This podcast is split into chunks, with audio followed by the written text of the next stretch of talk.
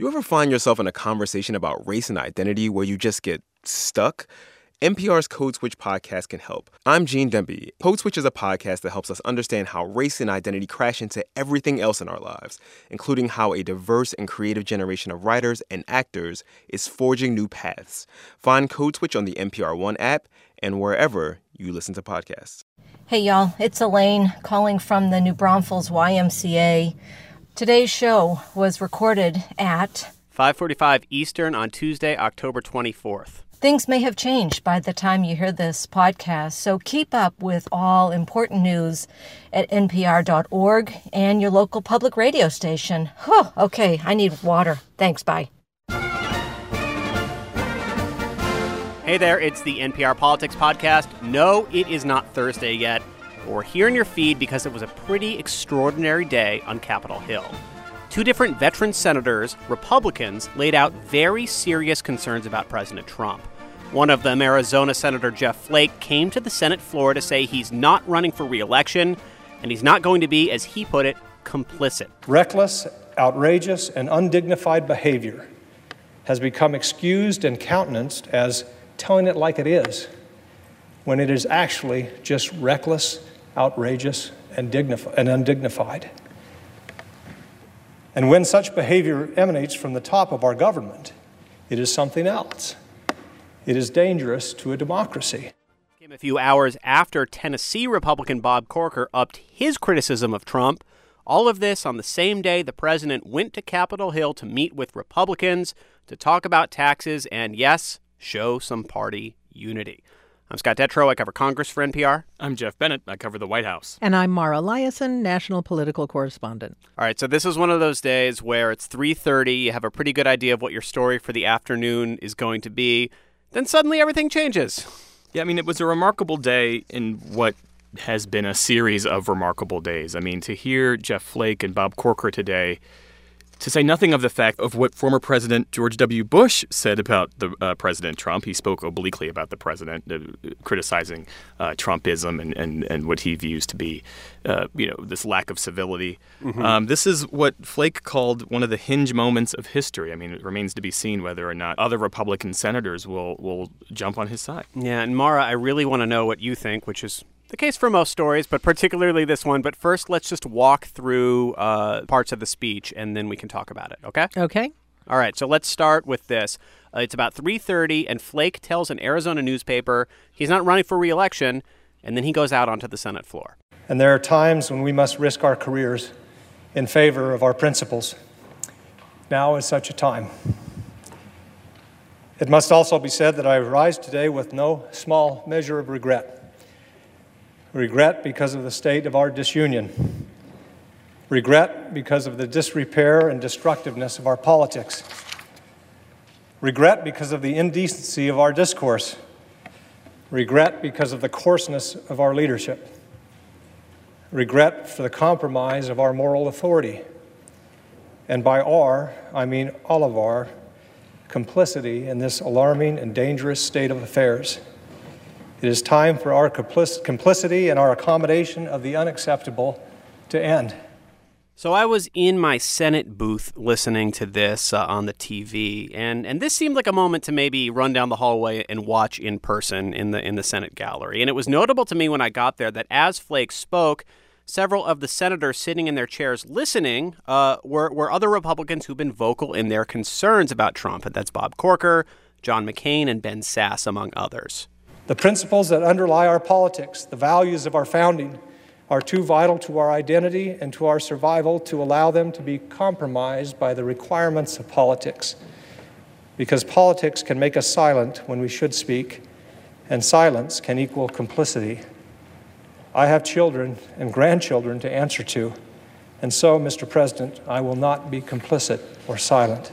Let's listen to one more moment here. Mr. President, I rise today to say enough. We must dedicate ourselves to making sure that the anomalous never becomes the normal. With respect and humility, I must say that we have fooled ourselves for long enough that a pivot to governing is right around the corner. A return to civility, civility and stability right behind it. We know better than that. By now, we all know better than that. So, Mara, sometimes seeing something in person, most of the time, seeing something in person is very helpful and clarifying, but sometimes I think it can kind of over heighten the tension of the moment. This seemed like a really huge deal to me in the Senate chamber. Was this that big of a deal? I think it was a big deal. His voice was shaking. And as Geoff said, we have seen a lot of these moments recently where elder statesmen of the Republican Party, like John McCain or former President George W. Bush, have spoken out about their concerns about Donald Trump. That was just last week. But I think this was different.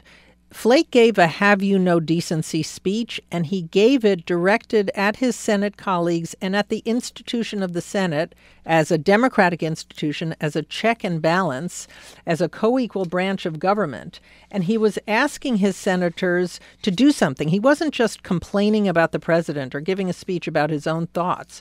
What he was saying was, we have to stand up and counterbalance as a co equal branch of government we have to counterbalance the behavior that we would find unacceptable if it was performed by a Democratic president. So, Geoff, what is the solution here that Flake is calling for? Because it didn't seem quite clear to me. I don't think he really even knows what the solution is. I mean, Jeff Flake is facing a real political reality here. He's being squeezed on both sides. His voting record is almost entirely party line. CQ analyzed his voting record and says he votes with the party 90% of the time, the Republican Party. So that, in effect, means he has little appeal to Democrats. And yet his anti Trump rhetoric has really ticked off uh, the GOP base in Arizona. So he is really a man without an island here, and he really has nothing else to do beyond. Uh, not run for, for re-election. The question that I keep coming back to is Donald Trump's behavior, the lack of civility, his objectionable tweets, all of that was evident back in 2015, going right. back to uh, his mounting of birtherism targeting then President Barack Obama. So the question is, you know, what has changed?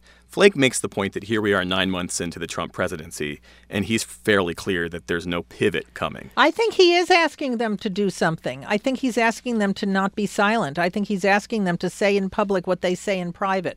We know that many senators in private agree with Bob Corker, John McCain, and Jeff Flake about their concerns about the president's behavior and about his uh, degrading of democratic institutions. You know, Jeff Flake talked about them as the personal attacks, the threat, against principles, freedoms, and institutions, flagrant disregard for truth or decency, etc. And he said he doesn't want to be complicit anymore, and that's what he's asking his colleagues to do. I think that's pretty specific. Yeah. What is the question that that leapt out at me about this, and as and about Bob Corker's comments earlier in the day, are the only Republicans who can speak out against the behavior of Trump, are they the ones who have given up any hope of a political future?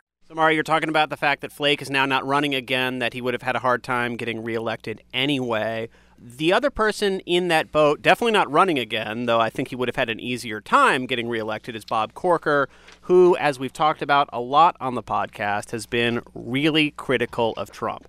Flake was never with Trump to begin with. Corker was with Trump to begin with. But a couple hours before Flake went and gave this dramatic speech, Bob Corker made some news as well, doing an interview with CNN where he really upped his criticism of Trump to a new level. So let's just take a moment here and walk through some of the key quotes. Toward the top of the interview, Corker said this The president uh, has great difficulty with the truth on many issues. And Corker said that he had tried very hard to work with the president, like many Republicans have, to change the way that Trump approaches the job. He's proven himself uh, unable to rise to the occasion. I think many of us, me me included, have you know tried to, you know, I've intervened. I've had private dinner. I've, you know, been with him on multiple occasions to try to you know, create some kind of aspirational. Uh, uh, approach, if you will, to the way that he conducts himself, but uh, I don't think that that's possible, and um, he's obviously not going to, to rise to the occasion as president. And here's the last quote that got the most attention. Corker uh, had a big picture view of Trump that, that was pretty harsh. But I think at the end of the day, when his term is over, I think the debasing of our nation, um, the constant non-truth telling, the just the, the name calling, the things like I think the, the debasement of our nation will be what he'll be remembered most for, and, and that's regretful. So Geoff, you've been on the Hill today too, talking to people. Are Yeah. Corker, are Corker and, and Flake out on their own here, or do their colleagues who are still trying to win races agreeing with them? Publicly, they're on their own. I mean, the, the larger question is is this the tipping point? I started my day at the White House, but I came to the Hill after this whole thing with Flake happened because I wanted to check in with a couple of top aides to a, a few of the up and coming Republican senators that I've covered more closely in the past. And the question I put to them was, you know, why is there no public linking of arms? What, what's the deal? If there are more Republicans privately who share this view, why, as Mara points out, why are why why does this fall to the people who see no future ahead for themselves in politics, and then all of a sudden they're unburdened? And and and this person made the point to me, and this is obvious, but it was interesting to hear this person say it was that the president has a four-year term, potentially eight, but certainly four that they know about. Senators have, have a six-year term. Most of them want to have subsequent, you know, repeat six-year terms, and and they, by and large, are, are having to make appeals to the same coalition of supporters that that Trump has on his side, and because Trump by and large, has a personal draw with a lot of these voters that is not based on ideology. They really don't know how to navigate what may lie ahead. It's really hard to see around the corners when you don't really even know what the hallway looks like Yeah. politically, right?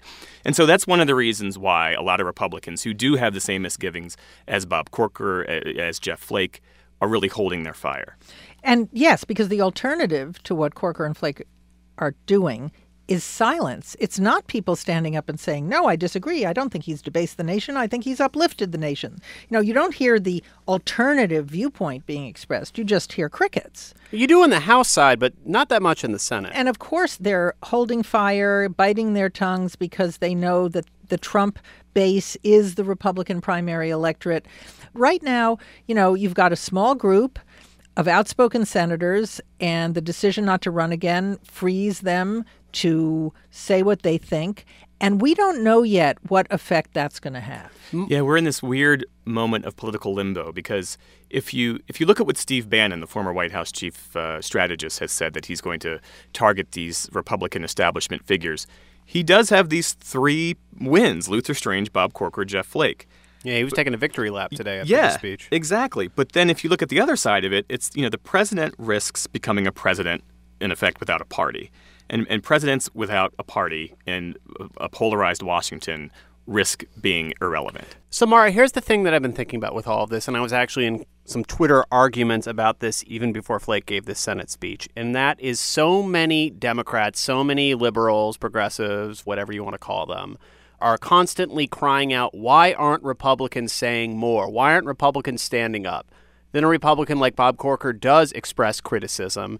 And these same groups of people, a lot of them say, Your words are hollow. Why aren't you reaching with your words and, and doing more? You still vote with Trump, whatever. And they, and they attack people. So, Well, that's ridiculous. The fact is that Bob Corker was a conservative Republican before Donald Trump. His problems with him are not tax reform or other policy issues. It's about character and behavior and uh, Trump's commitment or lack thereof to democratic institutions. But I think so. I don't know what these left wing Democrats want Corker and Flake to do other than what they're doing. they'll They're- tell you in their in your Twitter feed tomorrow, Mara. yeah, I'm probably. sure.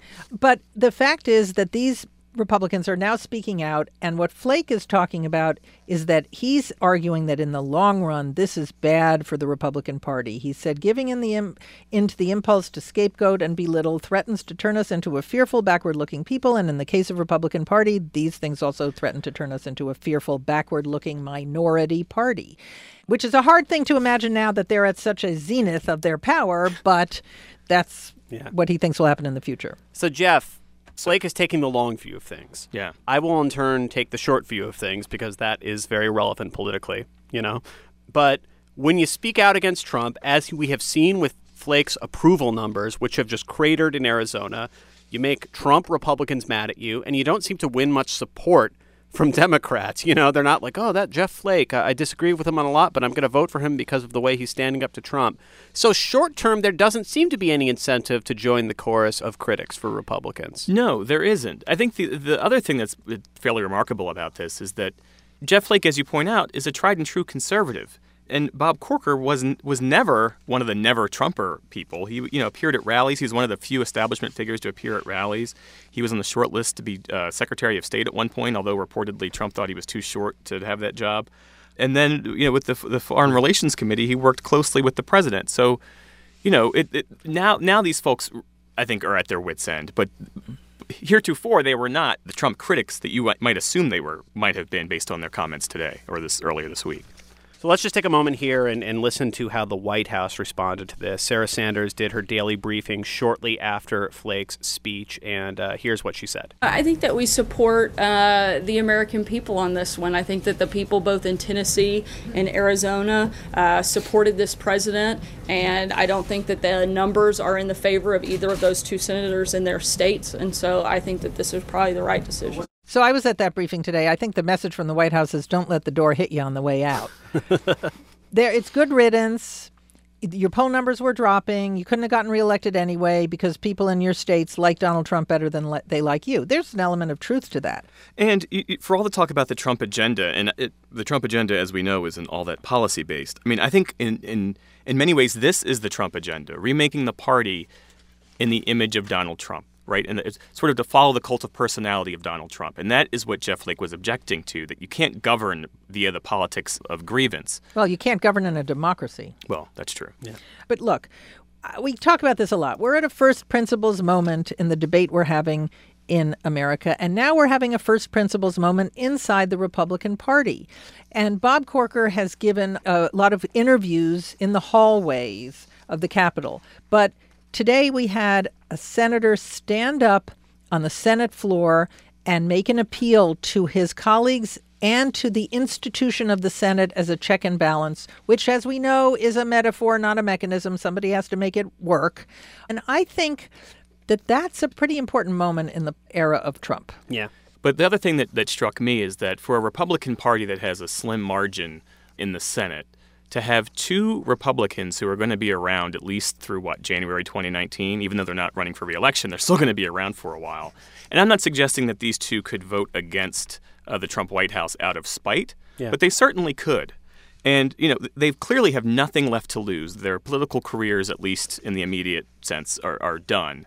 But if they, for whatever reason, want to take issue with the, with the president and whatever policy agenda he views as crucial to his own political standing, they could, and that's a, that's something that the president is going to have to deal with. That being said, they have been reliable votes for him up until now. Yes, Senator Corker has talked about how he doesn't want to increase the deficit with tax cuts, but on policy issues, they have not differed with the president. This is about character and behavior and the president's commitment or lack thereof to democratic norms and institutions. All right, well, who knows what will happen between now and Thursday. But on Thursday, we will be back with our regular weekly roundup. In the meantime, we have our coverage of this and everything else on NPR.org, on your local public radio station, and on the NPR One app. I'm Scott Detrow. I cover Congress for NPR, and on days like today, that is an exciting beat. I'm Geoff Bennett. I cover the White House. And I'm Mara Liasson, national political correspondent. Thank you for listening to the NPR Politics Podcast.